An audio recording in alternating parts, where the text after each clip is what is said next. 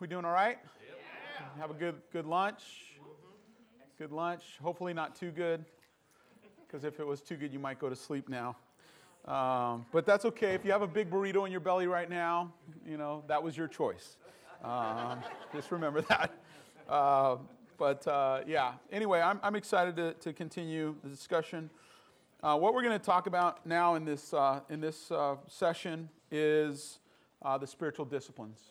We're going to talk about spiritual disciplines and the place that the, the disciplines play in the golden triangle of transformation.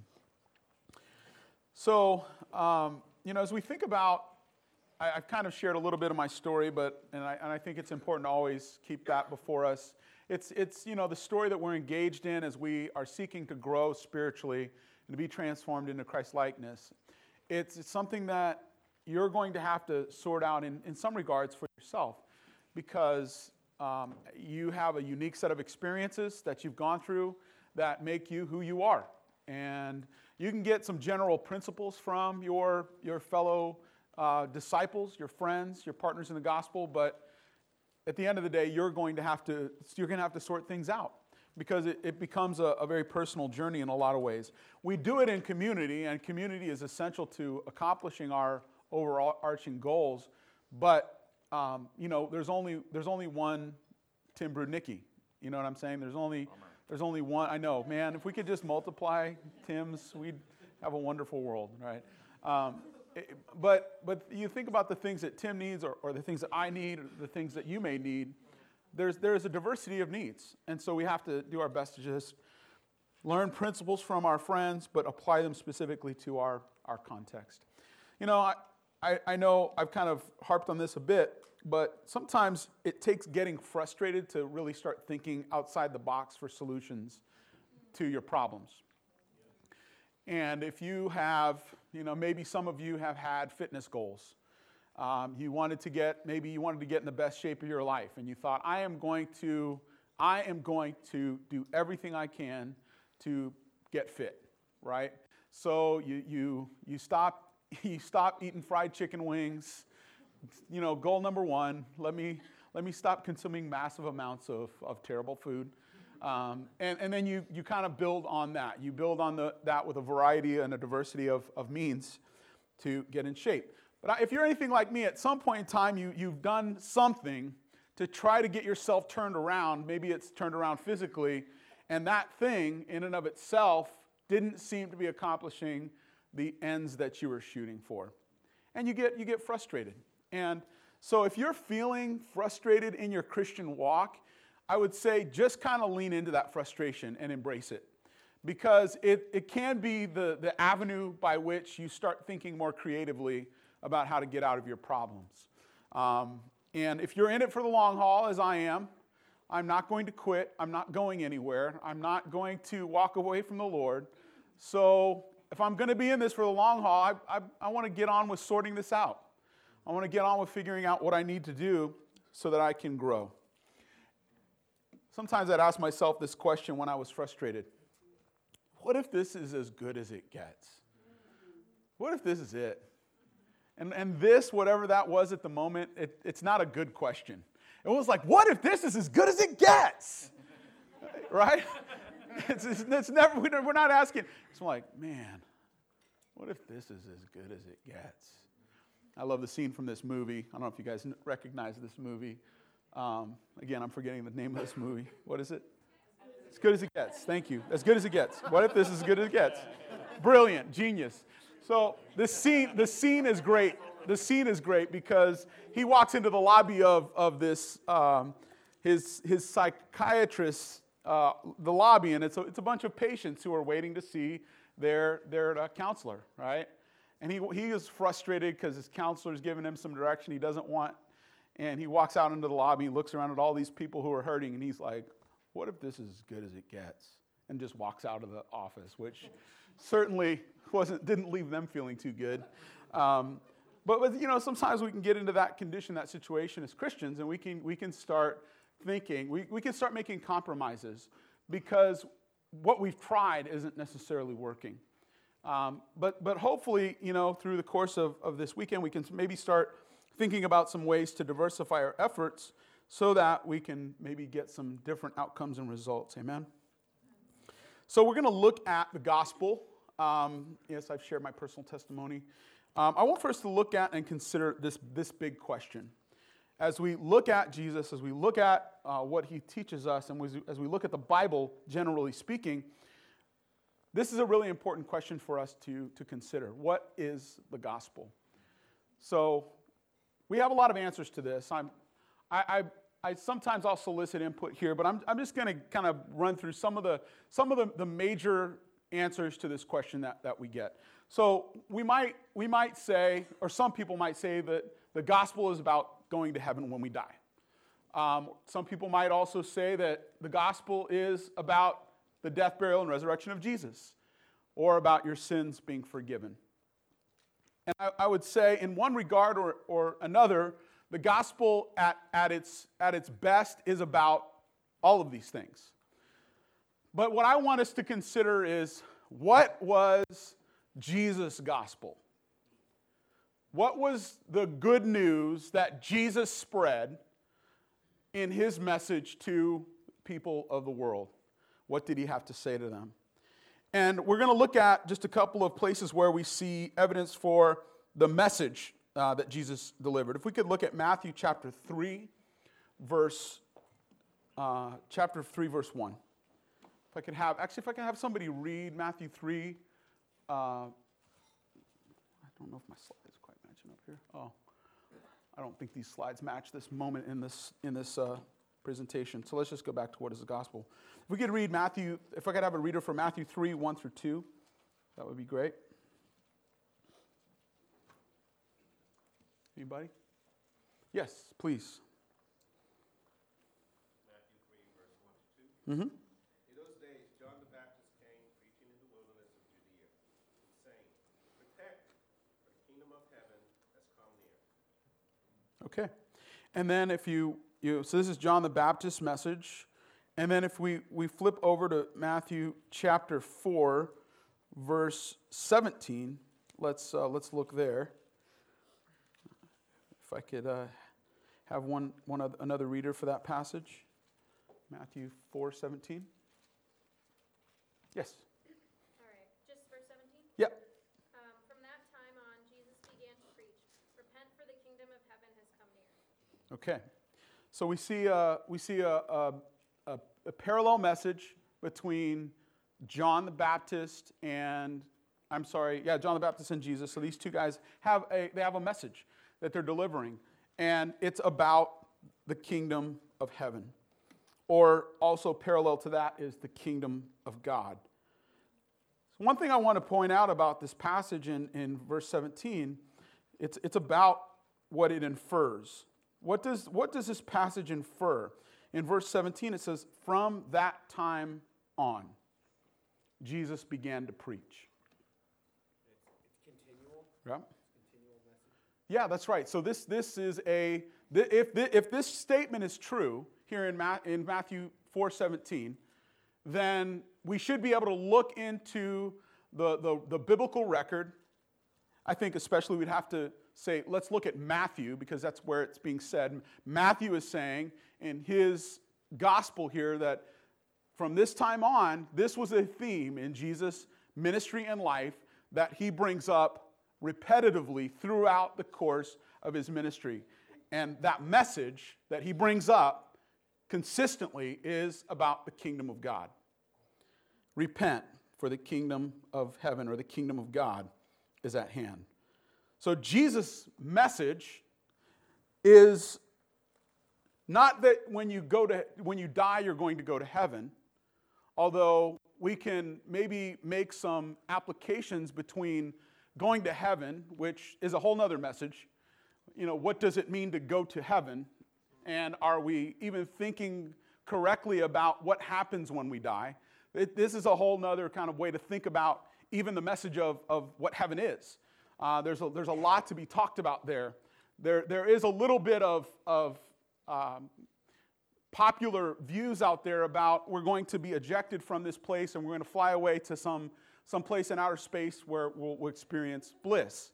Right? But if we read the Bible carefully, that's not actually what it's saying is going to happen. that might be another seminar to, to, to get into because there's a lot, a lot there. So there, there's some false information in this idea of springing off of the earth to some ethereal place, right? The, the Bible is actually has a lot more to say about what's going on in, in, the, uh, in, in going to heaven or experiencing heaven. Um, and is that what Jesus is inferring in these passages? Is he saying, repent so that when you die, you're going to go off to some ethereal place? I'm, I'm just going to tell you that I don't think that's what he's saying. I would encourage you to study this out for yourself and understand it. But there, there's much more to the message that he has about what it means to uh, live in the kingdom. Is he talking about just the, the, the transactional experience of receiving the forgiveness of your sins? Repent so that you can, you can receive the transactional experience of having all your sins wiped away. And then that's the end of it. Well, I, again, I'm going to answer that rhetorical question with my own answer to it, and I don't think that's what it's happening here. And so we have to look at what the Bible says about life in the kingdom to understand Jesus' message. As a matter of fact, it, it's, we don't have time to do this, but to go, just go into Matthew, and you could even do this in a, in a, in a, in a, a web Bible program. Just, just put in there kingdom of heaven type in the, the search term kingdom of heaven in, in, in search in the Gospel of Matthew and look at all of the times when that phrase is used and what it's inferring. It's not inferring anything about what happens to you after you die. It's actually what it's all about is how your life is supposed to be functioning while you're alive. The kingdom of heaven is like. Sound familiar? It is like a mustard seed. Was that mustard seed about what happens when you, when you die? Is that just simply about you being forgiven of your sins? No. It's about how life works, it's about how your life is supposed to, to function. So, kingdom talk in the New Testament, in the Gospels, is, is about life under the reign and the rule of God. So, we're trying to figure out how to align ourselves under the, the rule and the reign of God. And Imagine this language to, to first century Jews who are under the reign of a pretty, pretty treacherous Caesar or under the, the vassal care of a, a, a pawn in the Roman Empire like a King Herod or his predecessors. These people were they did not have the interest of the people at heart. They had the interest of maintaining their, their empire at heart. And imagine if a, a king, Jesus, you know, Jesus refers to himself as a king, the New Testament refers to him as a king. Imagine a king that comes along and he's saying, what it's going to be like to live under my reign is going to be, it's going to be like this. And this is the kind of life you'll have as you live under, under my reign. So, as we think about and we talk about the, the kingdom and kingdom language, Jesus' message was that life in the kingdom, if we look at the parables, it, if we look at what it has to say, it's about just having a, a full, robust life where your, your whole life, every aspect of it, is submitted to your ruler.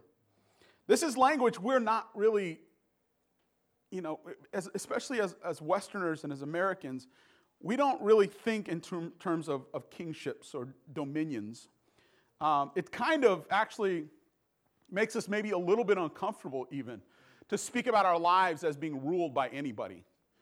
Because we, we believe and, and we have a, a, a, a very independent spirit in America, and we believe that we are we are independent individual human beings that have a lot of rights. We have a, a, a, wide breadth of rights that are afforded us as citizens.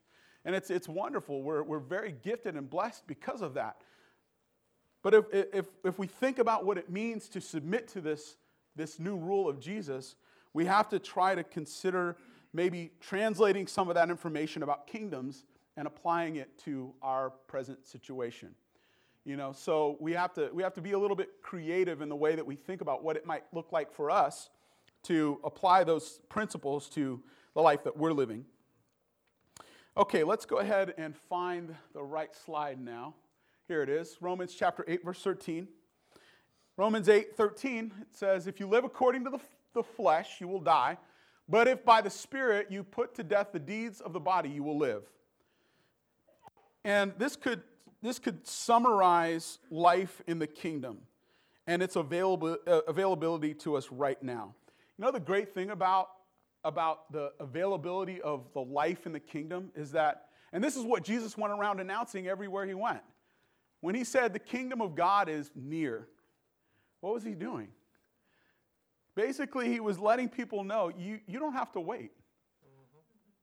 You don't have to wait. You know, you can experience this rule right now. All you have to do, just come, come over here with me right now.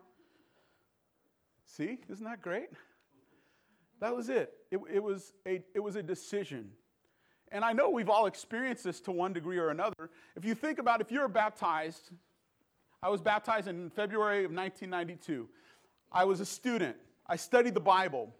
I, I can't remember how long I studied the Bible. I think it was like maybe like six days or something like that.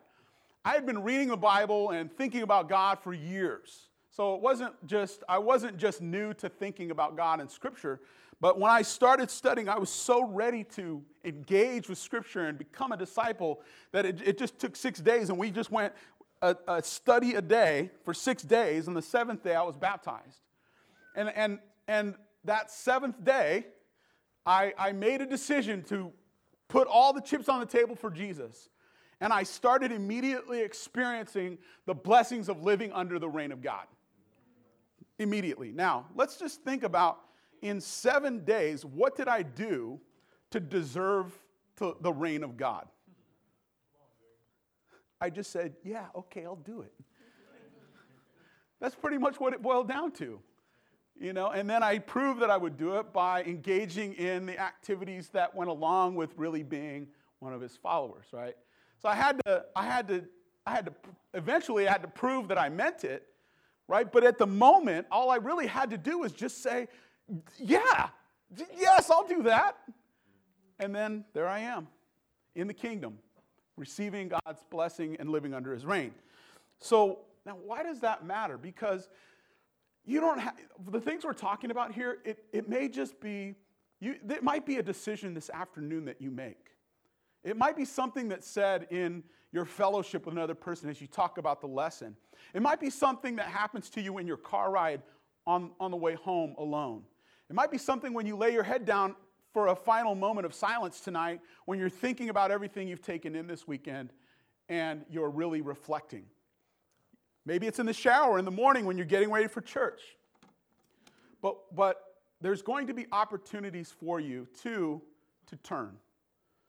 And this is an initial decision when you become a Christian, but it's also a decision that we're constantly and continually making to turn ourselves over, to turn ourselves in to the King, King Jesus. And you know, if you don't like king language, just imagine submitting yourself to the most generous, kind, loving, benevolent, wise, just, magnanimous king you ha- can ever imagine submitting yourself to. And hopefully that will make it easier. But the bottom line is that you're, you're right in the midst of the opportunity to be transformed right now. All, all, all you need is to turn. But you, you're probably wondering okay, James, this all sounds fancy, but how does this work? And, and I think we've kind of alluded it to it up to this point. But really, it comes down to that saying yes, and then that's attaching your caboose to the Jesus train and, and going, going on for ride. Because let's just think about the Gospels for a minute. Think about the, the disciples. I, I love to use Mark as an example um, if you've read the Gospels and you know them well, you know there's some differences between the Gospels. Mark is especially helpful for instructing us in this truth. If you just watch the disciples in the book of Mark, what do we see? What do we see them doing? What are they doing? Well, they're not doing a whole lot. As a matter of fact, they're, they're asking really like ridiculous questions. Like, like Jesus feeds thousands of people with bread, and, they're, and then they're like, oh man, I think he's wondering if we brought the bread or not. I know he's probably pretty upset about that. Like, really? Hold on, wait. Did, did you just see what happened? I don't think Jesus is worried about bread. But that's the kind of questions, or, or, or they get down to the they get down to the, the, the you know kind of towards the end of Jesus' ministry, and they're they're trying to figure out who's going to be the Secretary of State and who's going to be the Vice President. And, the, and he says, "You think you can do this?" And they're like, "Oh yeah, we can do this. Yeah, we got this. I can eat. Uh, Vice President, I got that." He's like, "No, you still don't know what I'm talking about here, do you?" And and so I think if we, we look at them, we can see that it doesn't require much to be a disciple. It actually doesn't. It, it, requires saying yes and putting our faith and trust in, in Jesus, and like I said, attaching our caboose to the train, following Jesus in his actual activities and habits. So, this is, this is the third side of the triangle, the following of Jesus' lifestyle. And that's where eventually if we're walking alongside him and we've got close enough contact with him, we'll, we'll start to pick up a few things. We'll start to inherit some things from, from him. See, he arranged his life around certain activities and practices, and he, he expected his apprentices to do the same. You know, so again, we have to ask ourselves, you know, what did Jesus do? What did he actually do? How did he arrange the activities of his life? Uh, let's look at John, uh, 1 John chapter 2, verse 3. Uh, this is, a, I think, a good instructive verse about what's required of disciples. Again, uh, without the fear of, of, of judgment, but just simply evaluating where we're at. If we could read 1 John 2, 3 through 6, if I could have somebody read that for me. Yes, thank you.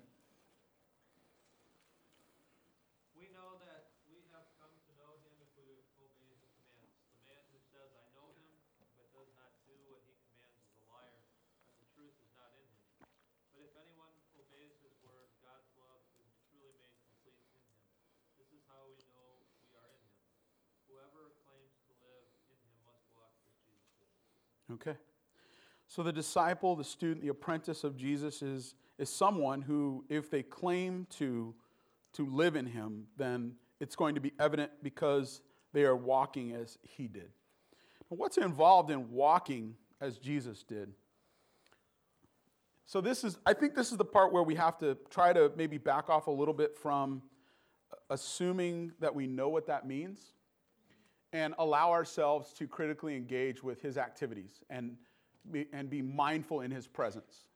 Because, again, it's very easy, and I fall into it all the time myself, getting caught up in the activities of busyness in life.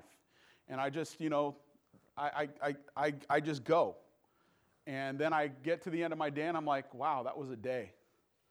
And then I get up and I do the same thing again the next. And I'm sure you're very much like me in that way life kind of takes over and you almost don't feel like you have a lot of choice in the things that you do.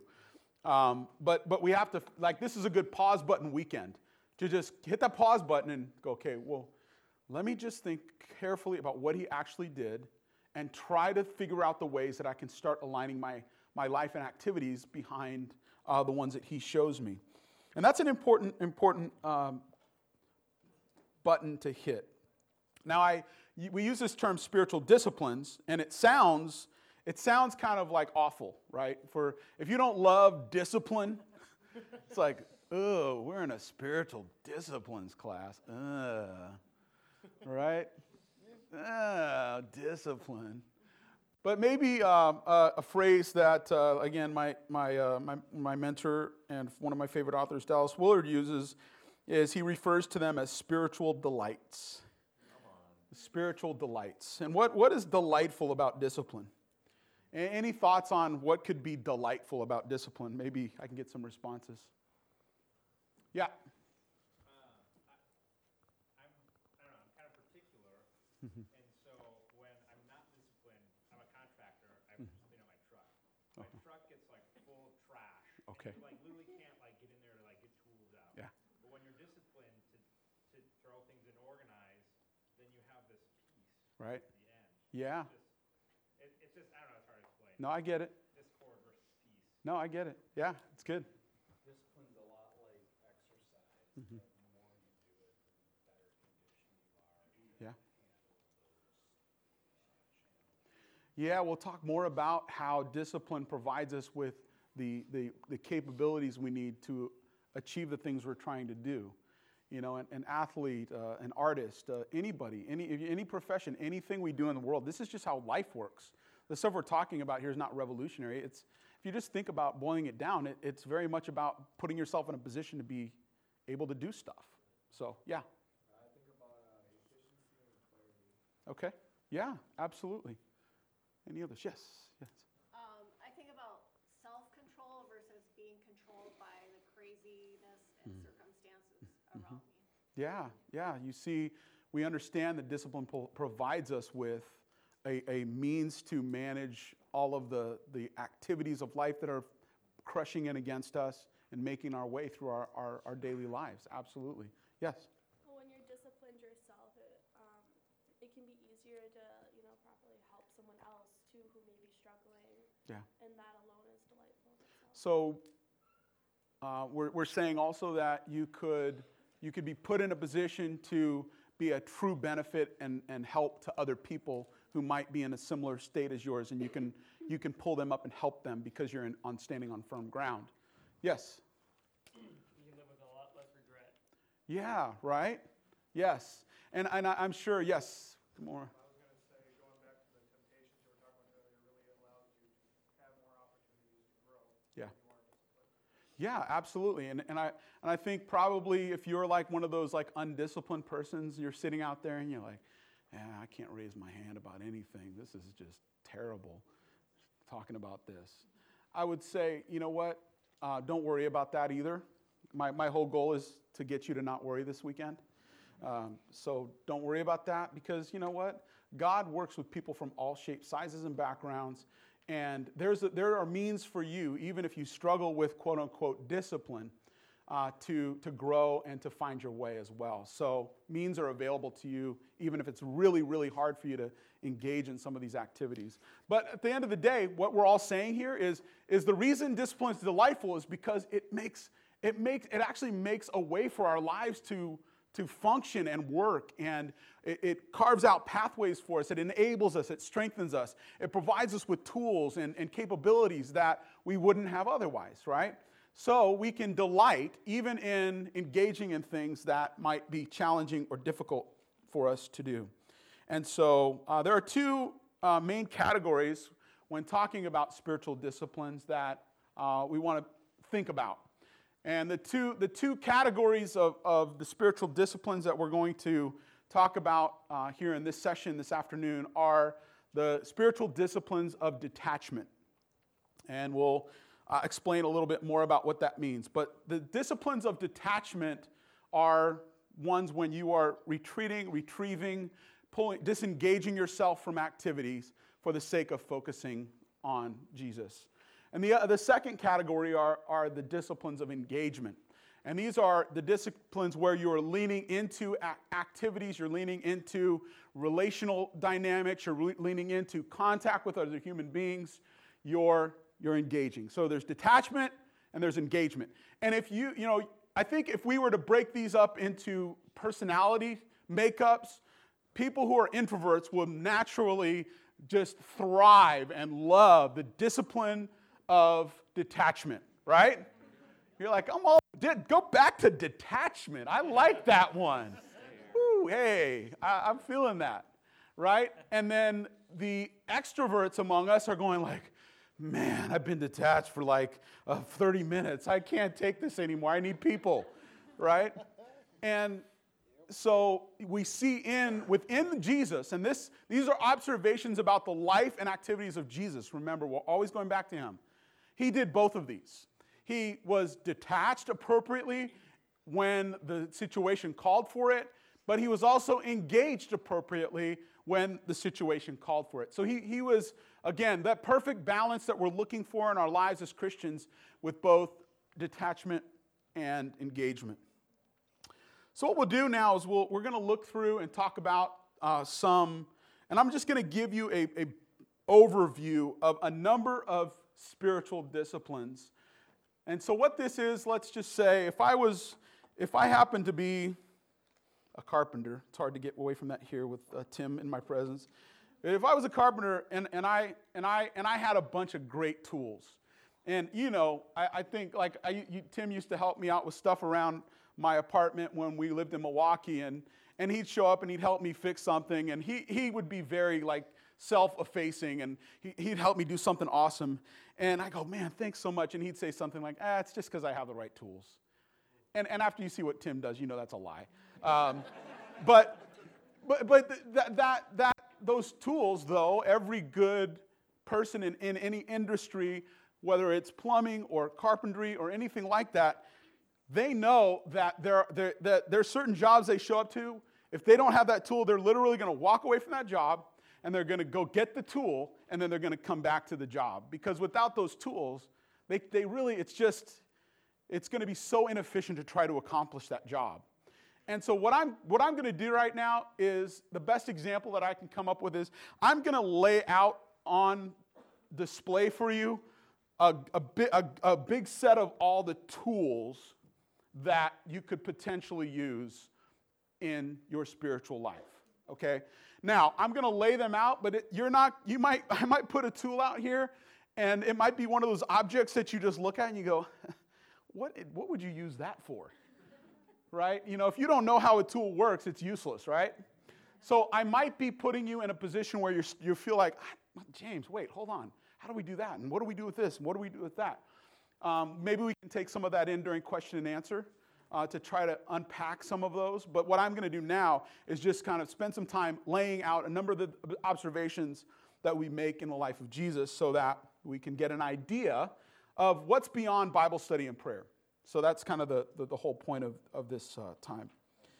So let's talk here. One of the first disciplines of detachment. Uh, I'm going to fast forward through this because we're going to get to all these, and there'll be this slide will come up at the end with all of them if you want to take a picture or something like that. Um, but I like this definition. It's to refrain uh, voluntarily and temporarily from normal human needs, so as to disentangle ourselves from their claims on us. Oh, and life is trying to take its claim on us. It's trying to suck every ounce of life out of us, and we need detachment to properly re engage with God the way that He desires for us to. Um, so, one of the first uh, practices is solitude the practice of spending time without any others or any distractions. This is a way for us to follow Christ. Uh, he was often in solitary places. In Mark chapter 5, verse 16, the scripture says that he, he withdrew often to lonely places. So we knew it was Jesus' habit. Now let, us think about this also. How did, how did Jesus launch his ministry? In the desert. Now, if you thought, I've got, I, you know what, God, I feel inspired to start a new ministry. I want to do something great for your name. I am ready. I don't, I'm not exactly sure where it's all going to go, but I'm excited to do something for you. What's like the first thing you start doing when that, that thought pops into your head? Well, hopefully we'd at least pray, like 15 minutes or something, right? At least. All right, God, I'm ready. But one of the next things we do is we start talking to people. We start plotting and planning with other people how we're going to make this, whatever thing it is, happen lessons from the Son of God on how to plan for your mission. Go away to the desert for a month and 10 days and do not eat. Huh. That doesn't sound like it's going to get us very far. I'm just going to be really hungry and alone. But I believe Jesus was at the peak of his spiritual power uh, during this time and it made his mission become very clear to him. And so, this Jesus in the, in the wilderness for 40 days is where we observe his practice of solitude, along with his regular retreats of solitude that appeared to be something he did on such a frequent basis that it, it got his disciples curious and asking him questions about how he prayed and why he prayed. Well, why are they asking him how he prayed? Because he wasn't praying with them at the moment. He was going away to pray. And then they had to ask him, hey, wait, hold on, wait, where, where are you doing? Where are you going? Now, at least they started asking him about prayer because when they started, they were just bothered that he wasn't there to meet the needs of all the people that were bothering them because he was gone. So we start with solitude. Solitude is a truly powerful experience, but it's also very hard to accomplish in the world that we live in. Finding quiet places and quiet space can be challenging. So we separate ourselves from the chatter of the world so we can hear from God. It's hard to hear the voice of God in the middle of the noise. Uh, we're going to talk about that in the sermon tomorrow a bit in terms of some a practice that can put us in that quiet space to start hearing uh, from God. So that's one. Silence is the next. Silence is where there is no noise or conversation. True and absolute silence is a rarity. I challenge you to go out and find a place of nearly total silence. It's very difficult. Things are humming and whirring around us all the time. As a matter of fact, if we all just are quiet in here just for a minute, what do you hear? I hear the projector. Maybe some of you hear like electricity. Maybe there's some heating vent that's making noise in here, right? It's amazing that it's, it's uh, you know, finding silence is actually very difficult. You know, now absolute, that pure silence is pretty much impossible if you have hearing. Um, but, but the idea is we're trying to find a space where, where a measure of silence is experienced so that we can engage with God. Again, it's, it's partners with solitude um, so that we can be quiet ourselves, quiet ourselves down, and make our solitude a reality. You know, sometimes we can feel alone even in a crowd. You know, there's, there's a certain kind of anonymity even from being in a big crowd, right? And if you're like me and you're in a big crowd, you're like, oh, God, I don't, I don't really like this very much. I would like to find a smaller crowd, like two or three, preferably. Um, but you, you understand that you need, to, you need the silence to make that solitude really uh, have its full effect. So, solitude is also a practice that uh, we can engage in. Fasting is another. Again, these are all things we see in Jesus' life. Fasting is the abstaining from food and at times drink to seek dependence on God alone and focus on Him. This is the idea of restricting ourselves in, uh, from what seems to be our absolute uh, essential needs. In the New Testament, it's my understanding that uh, this is referring to the restraint from food. Uh, we do have various kinds of fasts we engage in uh, fasting from certain types of food, fasting uh, for certain situations or things that are pressing or needs. Uh, there are also fitness and health fasts that people engage in. Uh, but this practice of fasting we see in Jesus' life, it's, it's not a fitness fast, it's not a, a, a, a health fast. It is, a, it is an engagement in the abstaining from food for a a, a total zeroing in on and focus on and dependence on God. And, and we actually see him speak about what he's doing in the episode where he fasts in the desert. Because as Satan tempts him, what does he say? He says that, you know, as Satan tempts him with bread, he, he says that, that I live on every word that comes from the mouth of God. So he's talking about where his genuine substance comes from. And the idea of fasting, it puts us into that frame of mind that we are learning to lean into and trust Jesus just as much as we trust the chair or just as much as we trust that burrito we ate today. You know, we have confidence He's going to sustain us, He's going to provide for us, He's going to fill out that which is absent, and He's going to direct us in our fasting. Another uh, spiritual discipline is, is frugality. Uh, frugality is using your money for purposes outside of your own needs. So, what greater need do we have in the United States today than to unravel ourselves from all of our consuming desires? Our desires for more are constantly ballooning and causing attention that is presently blowing up in our faces. And if we look around, we see it happening every day the kind of sacrifices that people make for financial gain, uh, and the discipline of frugality. And, and I know many uh, disciples who've worked over many years to, to maintain the discipline of frugality. And because of that, they're in a position to truly be a blessing to others that are in need, to be generous, to be kind. And, and many of us, we, we like think, I would love to be able to give people what they need. I'd love to set people up for success. I'd love to provide for people when they're in trouble. I'd love to have a, a, a giving ministry that I, that I have access to so that I can employ people to do ministry and I can do all these things. But, but a lot of us, because you know, we haven't lived frugally, we're not in a position to do that. Even though in our heart of hearts we'd love to do that. Like that's what I, I would love to be able to use my resources for this good cause. This discipline is, again, following in the life of Christ.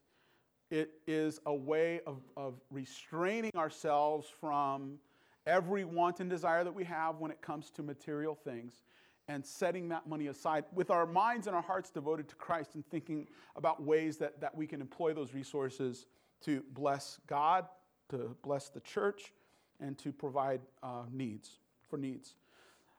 Another spiritual discipline, again, I'm laying all the tools out, is chastity. And this is the abstaining from sexuality for a time of prayer and meditation. I like to bring this up especially for single people to consider this. Um, obviously, there is a place for chastity in marriage as well. The Bible talks about uh, abstaining from sexual activity for a time of prayer under the agreement between those two, uh, between a, a, husband and a wife, uh, but also to encourage and build up the ministry of single people in the church. Uh, because I believe, because we have such a strong emphasis on families, on family development, and ultimately on single people getting married and having children and all that kind of stuff, which is all good, sometimes singles in the community can feel like they're just waiting to actually be a part of the community. And, and I, you know, because we are so family strong and family sensitive, which is all good stuff, we can sometimes, sometimes singles can feel like, oh, like what am I, what, what do I do here? The, the, the single person who's totally devoted to, uh, to committing their, themselves to abstinence and restraint from sexuality has something at their disposal that married people don't have. And that is the ability to totally and completely focus their energies and their time and their efforts on the ministry of Jesus with, without those concerns that are happening at home. Now, those concerns at home are wonderful, right? They're a blessing. If you're married and you have children, it's awesome. Thank God. We're happy for those things. But there's a special place for uh, the single that is focused totally on God. Uh, it's Jesus. Again, what am I lifting up here? The model of Jesus' life. Jesus was single. Jesus was abstinent. Jesus was chaste. So if you're single and that's the condition of your life right now, and, and I don't, I pr- just be happy about it. Figure out how to be happy about it and, and ask people who are happy about it if you're not, how do I figure out how to just get happy about the place in life that I am right now? Because it's, it's, it's a wonder, it's a blessing, and the church needs you.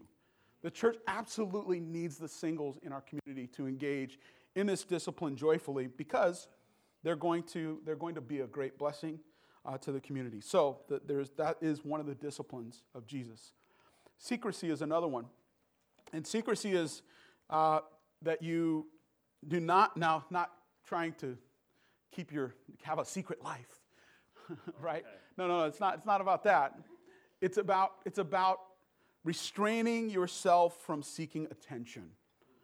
And uh, so you don't allow anyone to know of the deeds that you're doing or the money you give in order to avoid doing them for the wrong motivations. So I like this one. It, it, I, I like this. I like the way that I, this one is referred to. It's this is fasting from attention.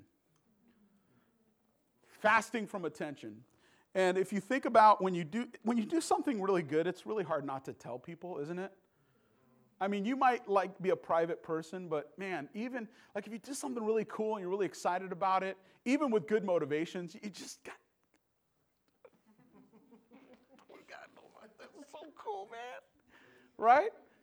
You just want somebody to know. And, and, and not telling them is, is, a, is a discipline. And, and it's something that can be a great blessing to your character when you fast from attention, especially if it's something that you, you're very much prone to do and you feel you, you need it. Like, I need that attention to keep going. Let's learn how to discipline ourselves and, and fast from, from that attention. Sacrifice. Uh, sacrifice is stretching ourselves, stretching the sense of, our, of what we can do without for the sake of those who have less. It's, it's similar, to, uh, similar to frugality, but it may be our time, not money necessarily. It may be other aspects of our life that we make sacrifices in to, to provide avenues for God to, to use the, the time, the energy, the efforts, whatever it is we're sacrificing for, for a greater blessing. All right, let, us look at the disciplines of engagement now. And disciplines of engagement are the practices which enable our now disentangled souls to participate in the life and activities of the kingdom of heaven. Again, and I, am bringing these all back to Jesus. Uh, these, these disciplines we can recognize in the life of Jesus. Uh, the first one is study. Study is engaged to engaging the Word of God and pondering it deeply. We're gonna. This is actually this is going to be a big part of the sermon tomorrow. We're going to talk about study of Scripture a spiritual study of Scripture. Um, but this, this, there's, there's no greater source for our formation than the Bible. Um, it possesses the, the wonders of God, it possesses, it possesses the wisdom of God, the love of God, everything that we need. It's the, it's the source material for everything we do. So, engaging in, in the study of Scripture is a way for us to uh, develop and grow uh, in like no other way. And I think this is probably one of our stronger points as a community, at least one of the things we value highly as a community. Um, another one is worship. Uh, worship is engaging in corporate uh, uh, worship, and, and that worship also includes private time with God. Sometimes worship, so one of the things that happens is worship becomes what we do when we all are singing together in church. But that's not worship. That's, that's, that's a form of worship we can worship God from, our, from the side of our beds. We can worship God in the shower. We can worship God in our cars. We can worship God with two or three of us together in our homes. We can worship God alone. We can worship God with thousands, right? Worship uh, of God is the, the devotion and the exaltation of God. It's lifting God up in our hearts and honoring, revering, respecting, just pouring ourselves up and out to Him as, as our God. And it's funny how you think about the, the gestures of, of our, our bodies, even. One of the natural things that happens when we, we think about worship is we, we kind of just do this. It, it's, it's almost kind of an instinctual thing, or depending on what the, what you, what the, per, the moment is in, in your worship, you, you may end up on your knees. But I'll guarantee you, your worship is always going to have some bodily reaction, even if it's very subtle, depending on your personality. You might not be a hand waver, right? So, so we get into worship, and I think it's really funny when like there's like somebody who's just there, a hand waver, and then you got, you know, the frozen chosen, like, uh, like, like, oh, like I don't know if I like this. I wish that guy would stop waving his hands, make me uncomfortable, right? But we have every opportunity to devote our energy to honoring and lifting God, God up, whether it's privately or uh, corporately. This is one we're going to do tonight celebration. Celebration is a practice of being grateful and thankful both in your relationship with Christ and with other disciples. This is, this is one that I think we, over, we overlook sometimes. We're in the grind trying to work it all out, being great disciples, work hard, sacrifice, be frugal, do all the right things. But if you look at it, I find it really interesting. If you, if you look at the, the practices in, that are embedded in the Jewish calendar, and you look at, at the way that their calendar played out, they had somber moments in their calendar. But the majority of their practices were like, dude, bring that lamb out here, man. Let's slaughter that we're gonna, we're gonna eat good tonight, guys. It was happy. It was joyful. It was family. And it was something that was looked forward to. Now, one, one thing I'd, I'd like to, you know, I wish I had a picture of this, but it, one of the things you see in Israel during the Festival of Booths is you, you'll literally see Has, uh, Hasidic Jews, you know, the, the, the, the, the, the curls, the black coats, the hat, everything. You'll literally see guys riding around on bikes with booths on them, with tassels on the side of their bike, with pinwheels on top of the booths, and they're just riding around. Festival of Booths! It's like, uh, it's like some crazy festival in the desert or something, you know, like, like uh, Burning Man or something. I don't know. But, it, it, but they're so, they're, it's just like a, life is good. We're happy. We're grateful to God. And I pray, you know, that's what tonight is all about. So, celebration, we got to just put, embed this in our life and calendar as much as we can because we need it. We need to be reminded of, we have lots of reasons to celebrate. Service is another one. It's giving our time to the church and to others. I'm just going to kind of breeze through some of these others here. Prayer, we know well about that. Fellowship, we love that. I love this quote from Dallas Willard The fire of God kindles higher as the brands are heaped together and each is warmed by the other's flame.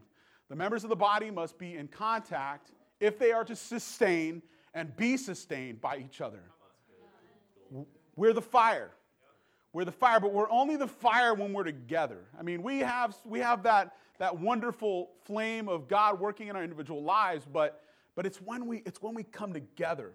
The, the, the power of that fire is collected and multiplied and grows exponentially. And then uh, confession. And I, and I think this is something um, we have to learn about and, and practice in a more, we just got to be healthy minded about confession. Because if you look at what the Bible says about confession, fundamentally what it comes down to is I am going to seek a place of confession to God and to others so that you, brother or sister, can pray for me. It's not so that I can be forgiven by you like you're some kind of priest behind a, a, a, a, a curtain. I'm forgiven. I've, been, I've received forgiveness already. I don't need you to forgive me. Okay? I don't need you to forgive me. So you can forgive me or hate me because of my sin, but, but whether I'm forgiven or not doesn't depend on how you react to my sin. So, right mindedness about confession is I come to Joel because he's a, he's a trusted brother, and I tell him, This is what's going on in my life. I am struggling with this. And, and he goes, Bro, I, I thank you so much for being open with me. Let's pray. And I'm going to start praying for you every day about that because you can't. I, you can try to fix me and give me all the advice in the world, but I need the Spirit of God in me. And I need you to pray for me because you're not going to fix me. Jesus is going to fix me. And that's what this is all about, guys. That's what the spiritual disciplines is all about. It's about receiving the blessings and the gifts that God has planned for us. Amen. Amen. Let's uh, let's go ahead and take a break. Uh, uh, we're at 1:30 now, so we're about halfway through the last session here. Take a short break, stretch, get coffee. We'll come back in about 10 minutes, and we'll close out with our final session.